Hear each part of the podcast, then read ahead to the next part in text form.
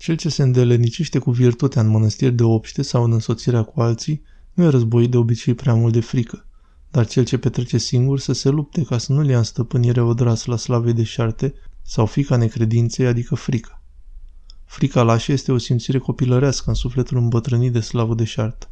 Frica lașă este o slăbire a credinței, arătată în așteptarea plină de spaima unor lucruri neprevăzute. Frica și mândria, slava de șartă.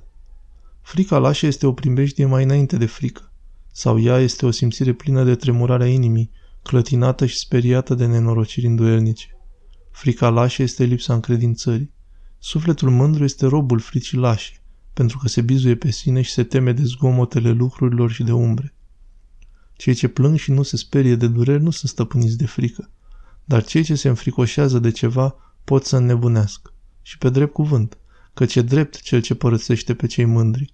El vrea să fim pedepsiți ca și noi ceilalți să nu ne trufim. Toți cei fricoși sunt iubitori de slavă deșartă, dar nu toți cei ce nu se tem sunt și smeriți la cuget, pentru că nici tâlharii și jefuitorii de morminte nu au frică precum se știe. Așa cum nu vei putea umple niciodată stomacul dintr-o dată, tot așa nu vei putea birui nici frica dintr-o dată. Și pe măsura plânsului va scădea și ea mai repede și pe măsura lipsei lui vom rămâne fricoși. Uneori se înfricoșează mai întâi sufletul, alteori trupul și de la el trece și la celălalt. Când înfricoșindu-se trupul, frica aceasta fără motiv nu pătrunde și în suflet, e aproape izbăvirea de boală.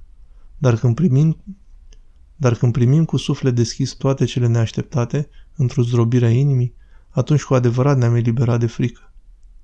Nu întunericul și pustietatea locurilor îi întărește pe draci împotriva noastră, ci lipsa de roda sufletului, dar uneori și pedepsirea noastră din economie. Frica și Dumnezeu Cel ce s-a făcut rob Domnului nu se va teme decât numai de stăpânul său, dar cel ce nu se teme încă de acesta, se teme și de umbra sa. Trupul se înfricoșează când stă lângă noi în chip nevăzut un duh, dar numai când sufletul se veselește, smerindu-se, stă de față un înger.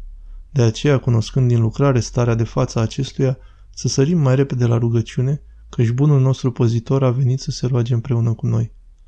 Cel ce a biruit frica lașă e vădit că și-a predat viața și sufletul lui Dumnezeu. Demonul fricii care vă ispitește spunând, unde poți fugi? Nu ai pocăință, nu ai scăpare. Aparține inamicului care încearcă să vă facă să vă pierde stăpânirea de sine. În timp ce tristețea evlavioasă nu vă atacă, dar spune, nu-ți fie frică, încearcă din nou, pentru că știe că umanitatea este slabă și din cauza asta ne întărește.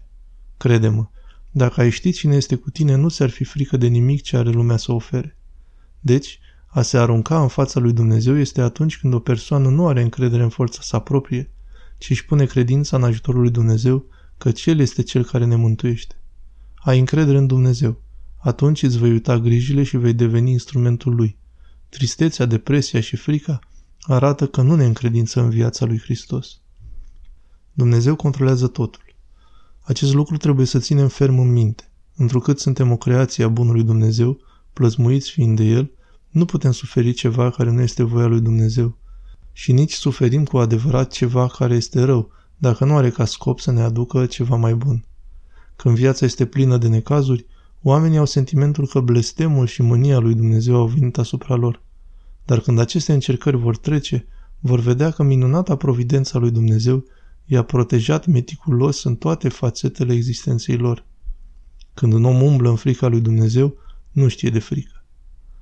Bazat pe Sfântul Ioan Scărarul, Ava Isaia, Sfântul Simeon Noul Teolog, Sfântul Macarie cel Mare, Sfântul Vasile cel Mare, Sfântul Porfirie Atonitul, Sfântul Sofronie de la Essex.